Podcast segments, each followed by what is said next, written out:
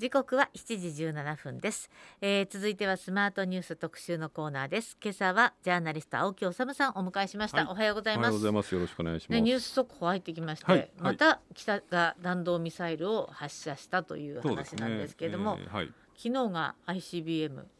そうですね、これが イーイーゼット 内に落ちて、そうですね、ね、各地でこう写真撮ってる動画撮ってる人もいましたね。あのなんかこう、えー、日本の陸上からもなんかこう落ちていくような、ね、はい、そうそうそう状況が見えたということでびっくりしますね、あれ見ると。まあ、これが、えー、と北朝鮮側は、えー、火星じゅうご型という、はい、大陸間弾道ミサイルの発射訓練を行ったというふうに発表していて、はいはいはい、ただ一方でこれあれなんですよね、その北朝鮮側がバンバンバンバン撃ってるという印象で、まあ、それはその通りなんですけれども、はいはい、実はあの韓国軍がやっぱり昨日から、はい、アメリカ軍、米軍と、ええ、合同軍事演習みたいな、そうなんですね、はい、空軍による訓練を行っていて、しかもこの訓練アメリカ軍、米軍 の, あの ビーワン 爆撃機が参加してるんですね。はい、なので、まあ、北朝鮮にしてみれば、うんうん、えー、目の前で世界最強の軍隊が、えー、韓国軍と一緒になってしかも爆撃機を飛ばして、うん、はい、参加してるってことは、えーね、その北朝鮮に対する脅威があるっていう、はい、まあ、そういう北朝鮮側としてはそういう理屈なんでしょうけれども、まあ、韓国側としてはこっちは米軍と一緒にこういうことができるんだぞみたいなのを、まあ、こうアピールしているんですか。特にあのーえー、ユン・ソンニョル政権になってから、はい、ムンジン、ムンジン政権はどちらかというと進歩政権でしたけれども、はい、あのどちらかというと、まあ、皆さんご存知の通り進歩派の政権は北朝鮮と対話を通じていろいろな問題をその解決していこうという政権ですけれども、今のユン・ソンニョル政権は本当に北には厳しい、えーえー、もう目には目をだというようなこう姿勢が明確な政権なので、まあ、そういうそのユン・ソンニョル政権に対する、まあ、北朝鮮側から見ればあ警告というのもあるんでしょうし、それからまあ、これを機会におそらく アイシービーエム、はい、そのこれまでレッドラインと言われていて アイシービーエム、まあ、大陸間弾道ミサイル、特に火星じゅうご型とかじゅうなな型っていうのはアメリカのこう大陸というかですね、はい、アメリカの主要都市全部届くっていうようなミサイルなので、はい、そうなんですね。はい、まあ、これを機会にそういうミサイルをこう実験をして、まあ、完成に持っていきたいというような思惑もおそらくあるんだと思うんですけれども、ちょっとこれ出口が見られないっていうのがですね、非常に心配なところですよね。つまり前にも僕この番組で申し上げたと思うんですけれども、はい、こうお互い挑発合戦みたいになってるわけですよね。うん、そういう中でこう何かこうどこかの場で話し合う、はい、あるいはこうそれをお互いに自制しようっていうようなこう、うん、なんていうのかな、話し合いの場みたいなものが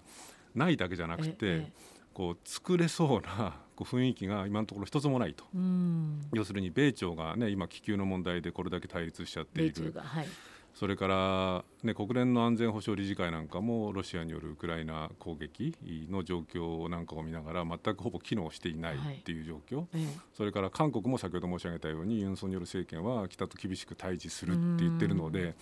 北朝鮮との間でどこかでこう話し合ってこの核実験も含めたね、うん、こう動きを自制しようというようなこう対話のチャンネルがないどころか、全くこう作る場所も気配もないっていうところが、それこそドアも閉めちゃったみたいな、そういう形なんですよね。っていう状況なのがちょっと心配ですよね。本来であればこれあれなんですよね、その日本の安全保障のそのこう去年からずっとこう続いている例えば防衛費倍増とか、はい、あるいは敵基地攻撃とかっていうものともリンクしてくるんですけれども、ひゃっ歩譲ってね、はい、その防衛費の倍増であるとか敵基地攻撃能力の保有ってものがまあ、必要なんだという立場に立ったとしても、うん、それだけで別にその安全保障っていうもの、あるいはこの東北東アジアというか東アジアの平和と安定ってものがもたらされるわけではないので、はい、本来であればそういうことをしながら一方でこう地域のこう緊張だったりとか、あるいはその紛争になるようなこう火種みたいなものをどうやってコントロールするかっていう外交が機能しなきゃいけないんですけれども、はいはい、今のところこの地域でそういう外交が機能している気配っていうのがほとんどないで、問題なのはまあこれ日本っていうか、まあ我々が今いるところいる国のその状況を考えると、そういうこうモメンタムっていうかね、そういうものを作っていこうっていう空気雰囲気政治の意思全くないっていうところが非常に問題ですよね。例えばアメリカと中国に関して言えば、これだってでもすごい緊張してるけど結局のところ外交トップが会談してますもんね。うん、そうなんです、そうなんです。あのだからこれが大事なんでしょうね。そうなんです、譲らなくても話し合ってる。まあ、考えてみたら、ええ、日本ではその台湾有事っていうものをこう非常にその現実味があるものとして語りつつ、はい、こう危機を煽るっていうふうに、うんまあ、僕に言わせれば危機を煽るっていうような政治家の発言、メディアの動きっていうようなものもこう盛ん、そっちばっかり盛んですけれども、はい、アメリカにしても中国にしても考えてみたらですよ、その今アメリカにとってもその貿易、世界最大の貿易相手国は中国であると、はい、で中国にとってもアメリカとこうことを構えて最大の輸出国になるわけですね。そうですね、うん、でもう米中がこれで紛争状態とか緊張状態がどんどん高まっていけば、ええまあ、はっきり言えばロシアによるウクライナ侵攻どころではないっていうと、ええ、ちょっとウクライナとかロシアについては少し不謹慎な言い方ですけれども、ええ、米中の緊張の高まりっていうのは下手するとこれなんていうの世界経済が壊滅になりかねないっていうことが、まあ、誰が考えても分かるわけですからね、うん、だからまあアメリカと中国はこう緊張が高まりながらもあるいはその気球問題なんかでお互いを罵り合いながらも、はいまあ、外交トップが会談してなんとかコントロールしようとしているっていうことですよね、はい、また速報が入りまして、うん、海上保安庁によりますと北朝鮮からさんかいにわたり弾道ミサイルとみられるものが発射された、うん、いっかいではなかったと。そうですね、だからこれ、はい、あのまた日本の イーイーゼット 内に落ちるのかどうなのか、えー、そのあたりでまた緊張が高まったりとかですね。これやっぱりあの漁民の皆さんにしてみたら、うん、自分たちがこう仕事をする、まあ、漁場ですよね、そこに落ちるっていうことはもういつ何時自分たちにこう落ちてくるかもわからない、まあまあ、そうですね、確率的にはまあかなり低いんでしょうけれども、うん、そういう緊張感もあるっていうことなので、ええ、話戻しますと、はい、米中がそういう外交トップが一応会談すると、ええまあ、だからこう右手でパンチを繰り出しながら、うん、左手ではこう握手するのか、ええ、あるいは話をしようじゃないかって、まあ、手を出そうかどうしようか迷ってるみたいなねっていう、ええ、そのものがやっぱりなくちゃいけないと思うんですけれども、はいええ、少なくても、まあ、なかなか日本にそれだけのこの地域での外交的主導権があるのかどうなのかっていう問題もあるんですけれども、はい、しかしそういう意思が全くこの地域で感じられない、ええ、特にまあ、一応ね、はい、一応地域の大国である日本が本当はこう繰り返しますけれども、うん、防衛費倍増とか敵基地攻撃能力だっていうんだったら、はい、それと同じくらいのこう意思と、はい、意思とこうなんていうのかな意欲でこうこの地域になんとか平和をのこう作るための対話の対話の場を模索しようみたいな声をかけるとかってことをしなくちゃいけないんですけれども、そういう状況が全くないところが本当は一番危機的なのかなという気がしますけれどもね。あの週末あれですよね、気球問題でなんかあの日本にもし気球が来たら撃墜できるみたいな、うん、そんな話に、ねそうそうね、なってますけど、これは結構大変なことじゃないですか。あのなんて言うんでしょうかね、これもしかするとちょっと語弊を恐れずに言えば日本っていう国の今のこう外交だったりとかこう政治だったりとかのなんかこうレベルってものがよく分かったなという気がするんですね、うん、つまり今あの日本の上空に来た気球っていうのはその当時はなんだか分かんなかったわけですよ、うんうん、で特にその当時のねその防衛省だったかなその河野太郎さんあたりは、はい、なんか別に気にする必要ない的なことまでおっしゃってたのが、うんはいはい、アメリカがこれは中国だって言って撃墜するってことになったら、ええ、あこっちにも来てたよだから中国が悪いんだよみたいなことを言い出し、はいはい、でそれだけだったらまだしもですけれども、ええ、要するにその撃墜をするというふうにその決める手続きっていうのも、うんこれきちんと国会で議論をして、まあ、要するに自衛隊が武力を行使するそれは場所とかねあるいは正当防衛とかっていろんな議論があるかもしれないけれどもでもこう武力を行使して、えー、行使するっていうことに関してのこう手続き、うん、あるいはその変更その、その手続きを変更するっていうようなことに関してはもう少しきちんとこう公な議論をしてこう決めなくちゃいけないんですけれども、はい、またこれ政府レベルでこう変更しましたっていうことで決めちゃっていいのかなっていうところもありますよね。ねそうですよね。うんうんなんとも何でもそうやって決まっちゃうっていうことがこの政権の怖さかなと思いますけれども、まあでもその政権今日、はい、あの月曜日なんで恒例の各紙の世論調査を見ますと、はいはい、えーと横ばいそうですねあの、ええ、時事通信の世論調査だと、えー、これまああのやっぱりかなり世論調査、はい、あの横ばいというかですね、まあ、全然良くなってないんですけど、はい、読売新聞の調査だけですね、はい全国世論調査をしたところ岸田内閣の支持率は よんじゅういちパーセント と、はい、でプラス にポイントぐらいですねそうで読売新聞の書きっぷりだとよんかげつぶりによんわり台を回復したという、はい、で不支持率はただ よんじゅうななパーセント ですから変わらないわけですけれどもで毎日新聞ですと、えー、世論調査、ね、岸田内閣の支持率は にじゅうろくパーセント、はい、えー、前回から にじゅうななパーセント ですから横ばいと、はい、えー、不支持率は ろくじゅうよんパーセント、はい、まあ、だから読売がよんわり回復って言ってるんだけど毎日新聞はにじゅうろくですから、うん、まあ、かなり低空飛行が続いているということですよね、はい、で時事通信の世論調査でも、えー、これにがつの世論調査、はい、とおかからじゅうさんにちに実施した世論調査ですけれども、はい、えー、前月比 いってんさん ポイント増だけど にじゅうななてんはちパーセント、うんうん、まあ、だから低空飛行ってことですよね。そうですね、うん、でね、ちょっと注目なのは、はい、毎日の世論調査なんですけれども、はい、この毎日の世論調査でまあ、これどこに焦点を当てて世論調査をするかっていうあたりが、はい、まあ、各新聞社のまあこう問題意識、ね、うん、問題意識のこうありようみたいなものを象徴するんですけれども、はい、毎日新聞の今回の世論調査、ね、この間ずっと大きく伝えられている エルジービーティーキュー など性的少数者や同性婚に対する差別発言で、えー、元秘書官が首相秘書官が更迭されたことを受けて、日本で性的少数者の人権が守られているかどうかを尋ねたと、うん、はい、ところ守られていると思うっていう回答は じゅうごパーセント、 守られていないっていう回答がいるとは思わないっていう回答が ろくじゅうごパーセント ということなんですね。で、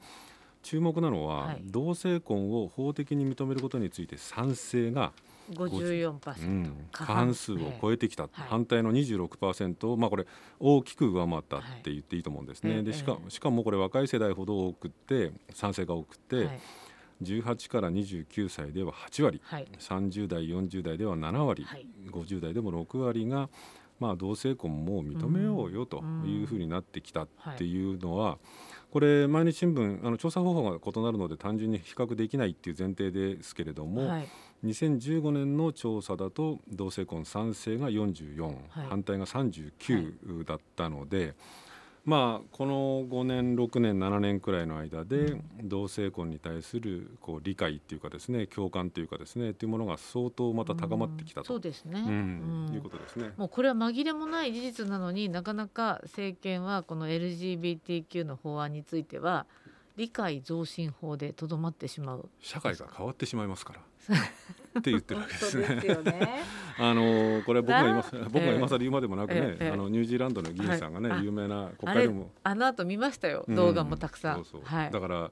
何も変わらないと、皆さんの娘は相変わらず生意気でお父さんに歯向かってくるかもしれないし、太陽は明日も昇るし、うん、何も変わらないんですよと、うん、で唯一その幸せになりたいと思っているふたりが、うん、一緒に暮らしますよというだけのことなんですよっていうふうに言っているニュージーランドと、えええー、社会が変わってしまうんだって言っているこの国との違いっていうのをもう少しかみしめてもいいのかもしれません、ね、ええ、はい、えー、今日はジャーナリスト青木治さんをお迎えしてます。よんじゅうにふん頃からパートにでもお話を伺いますので、後半もよろしくお願いします、はい、ありがとうございました。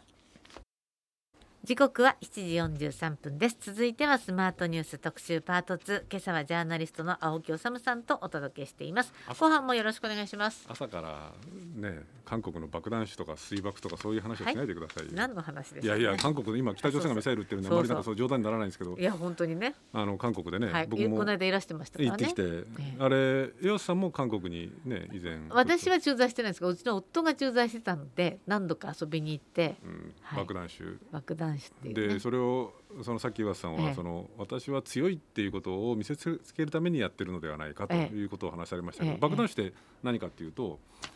あのビールの中に、そうなんです、ビールの中に焼酎とか、はいはい、ウイスキーとかを混ぜて飲むのがこれ爆弾酒、はいはい、でその岩瀬さんが先ほど言った水爆っていうのは逆で、ええ、焼酎とかウイスキーの中にビールを混ぜてやるのがだから逆になると、はいはい、だから度数が高くなるっていう、ええ、でこれが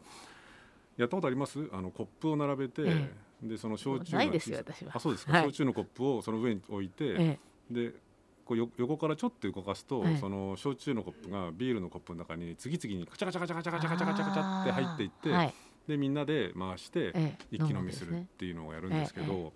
確かにあれはあの軍隊文化なんですよね。だから確かに強いっていうことを証明するっていうのもあるんですけど、はい、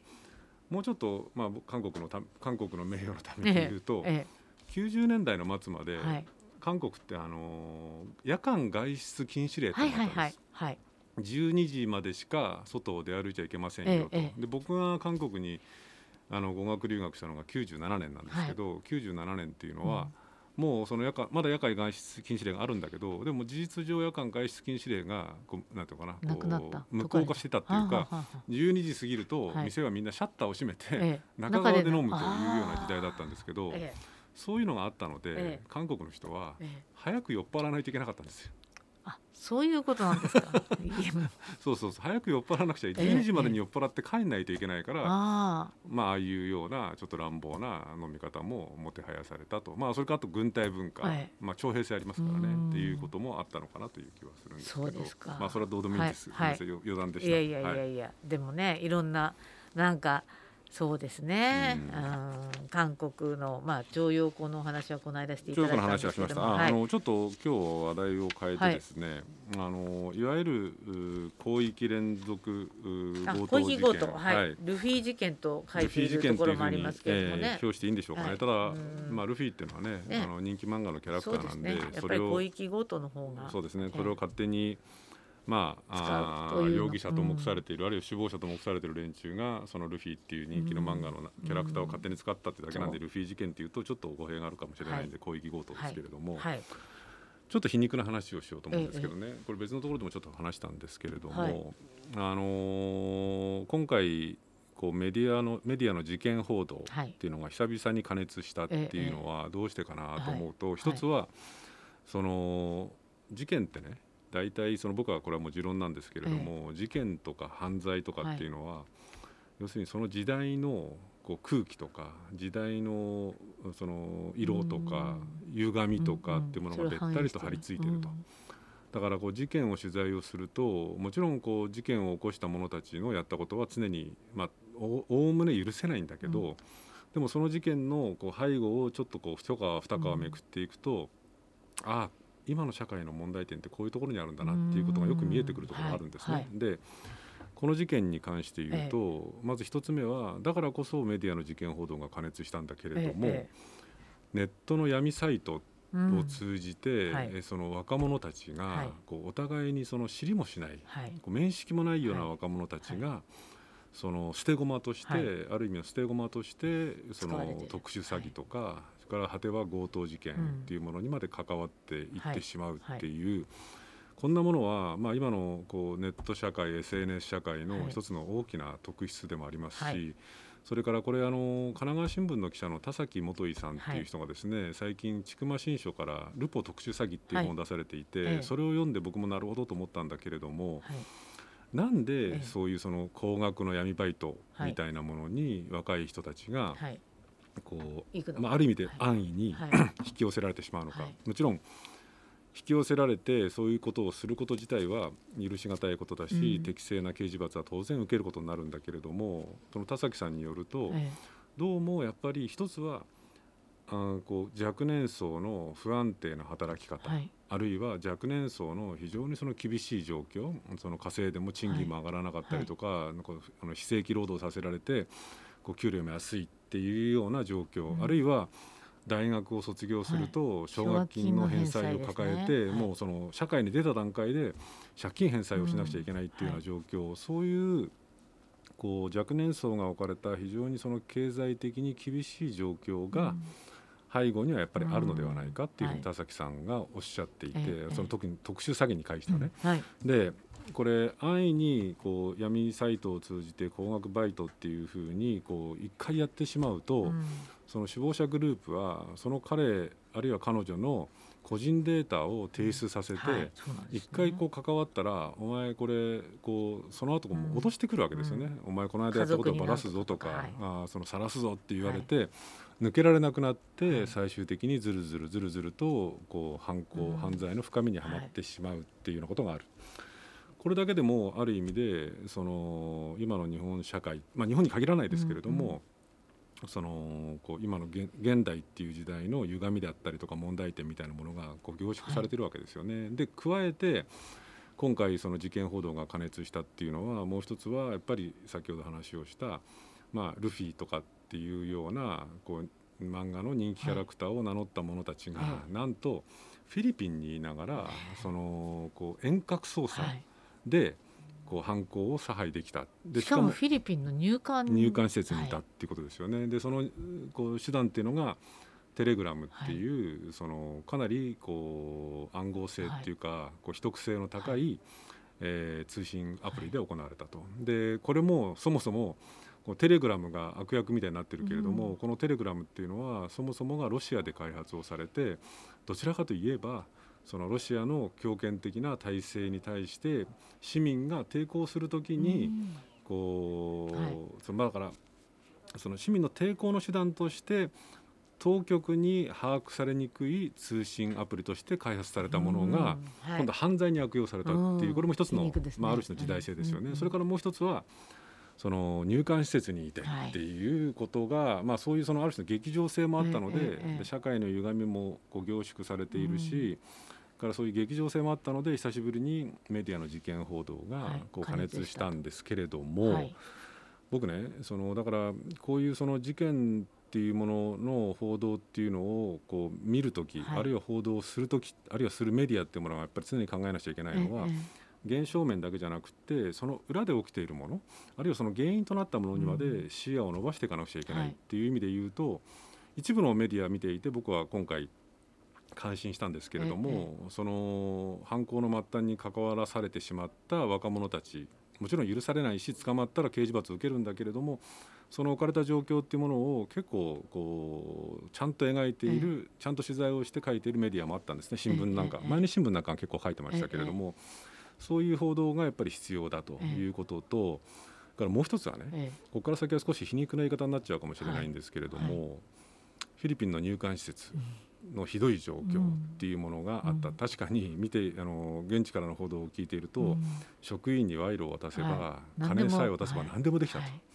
スマホは手に入る、あるいは違法薬物だって手に入る、うん、酒やタバコも手に入る、は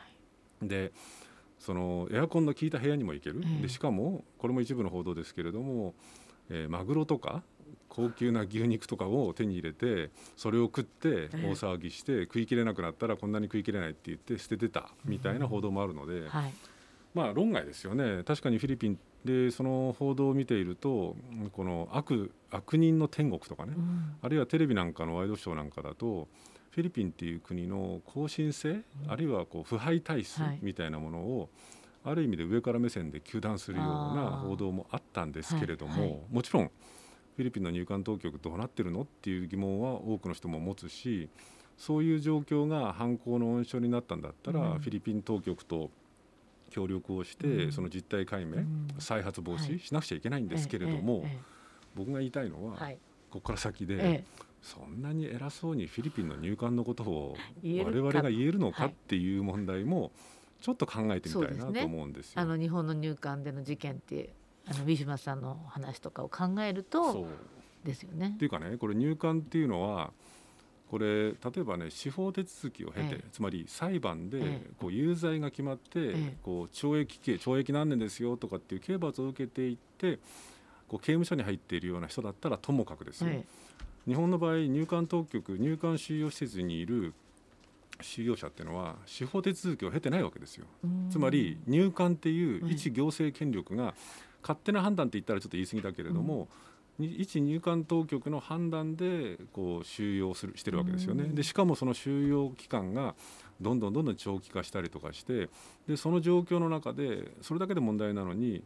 こうまともな医療にすらアクセスできないで、うんうん、こう亡くなっているっていう方が、えーまあ、先ほど岩瀬さんが名前出されたスリランカ人女性のウィシュマさん、はい、今ウィシュマさんに関して言うと国家賠償請求訴訟が、はい、こうをご遺族が起こされて、はい、今そのウィシュマさんのその置かれた状況みたいなものっていうのを、うん、そのビデオに収められてるんですけども、そのビデオを裁判で公開するかしないかっていうんで、うん、入管と弁護団とでもう揉めに揉めて、つい先日えー、入管に対して裁判所がちゃんと公開せよっていうことを命じて、うんはい、どうも今度裁判で公開されるようですけれども、はいはい、ただそのウィシュマさんのように医療にすらアクセスできないで亡くなっている方がいるっていう入管と、うんうん、から皮肉を込めて言えばですよ、うん、その入管司法手続きを経てない収容者にスマホを持たせたりとか、場合によっては酒やタバコを吸わせる入管と、国際的に言ったらどっちがまともかって言ったらまだフィリピンの方がまともって言えるかもしれないわけですよ。つまりそうでしょ、だって司法手続きを経ないで拘束されている人、つまりまあ、ひゃっ歩譲ってこうその国のこう入管法だったりとか法律に違反をして収容されている人っていうのは強制退去処分されるまでの一時身柄のこうこう拘束なんですよね。だから本当だったらやっぱり人権はちゃんと守られなきゃいけない、人権守らなくちゃいけないんですよ。できる限り人権を守ってまあ一般社会にいるのと同じような状況にした上でまあ退去させるんだったら退去させなくちゃいけないんだけれども、日本の場合はもうほとんど医療すら受けさせない状況になっているっていうことを考えれば、はい、こっちの方がある意味しかも出回ったビデオなんかもう変な話笑ってるってい う, 笑ってるっていうもうあれを見るのもねこちらが嫌になってもう本当にだからそう考えるとこう人の入管当局の問題点をもちろん批判する、うん、あるいは、はいうん、指弾するっていうのは全然上から目線で言える立場ではないと。でそれをするんだったら本来その話は違う、これとこれとは話が違うっていうかもしれないけれども、はいその即下の自分たちの足元の入管のこう収容施設のひどさっていうものをこういつも申し上げる難民認定の先進国に比べた異様な少なさとか、あるいは外国人労働者のとされる人たちのひどい人権状況とかっていうものと合わせて我々もう一回真剣に考えるべきだろうなっていうあたりも僕は今回の事件見ながら思ったんですね。それで言うと今国会にあの入管法の改正案改定案ってあえて言いますけれども改正とは思えないので、はいええええ、改悪だと僕は思うんですけれども、ええ、改, 改定案が出るんですね、はい、これがにねんまえにその法務省法務入管が国会に出して、うんでまあ、こう簡単に言えばこう難民認定の申請回数に制限を加えようみたいな内容なわけですよ、はい、つまりその難民認定申請中っていうのは強制退去強制送還処分できないっていうのが今の運用なので、それをできるようにしようと、その原則にかいまでにしてさんかい以上は難民認定申請できないようにしようっていうのがこの入管こう改定の入管法改定の骨子なんですけれども、はい、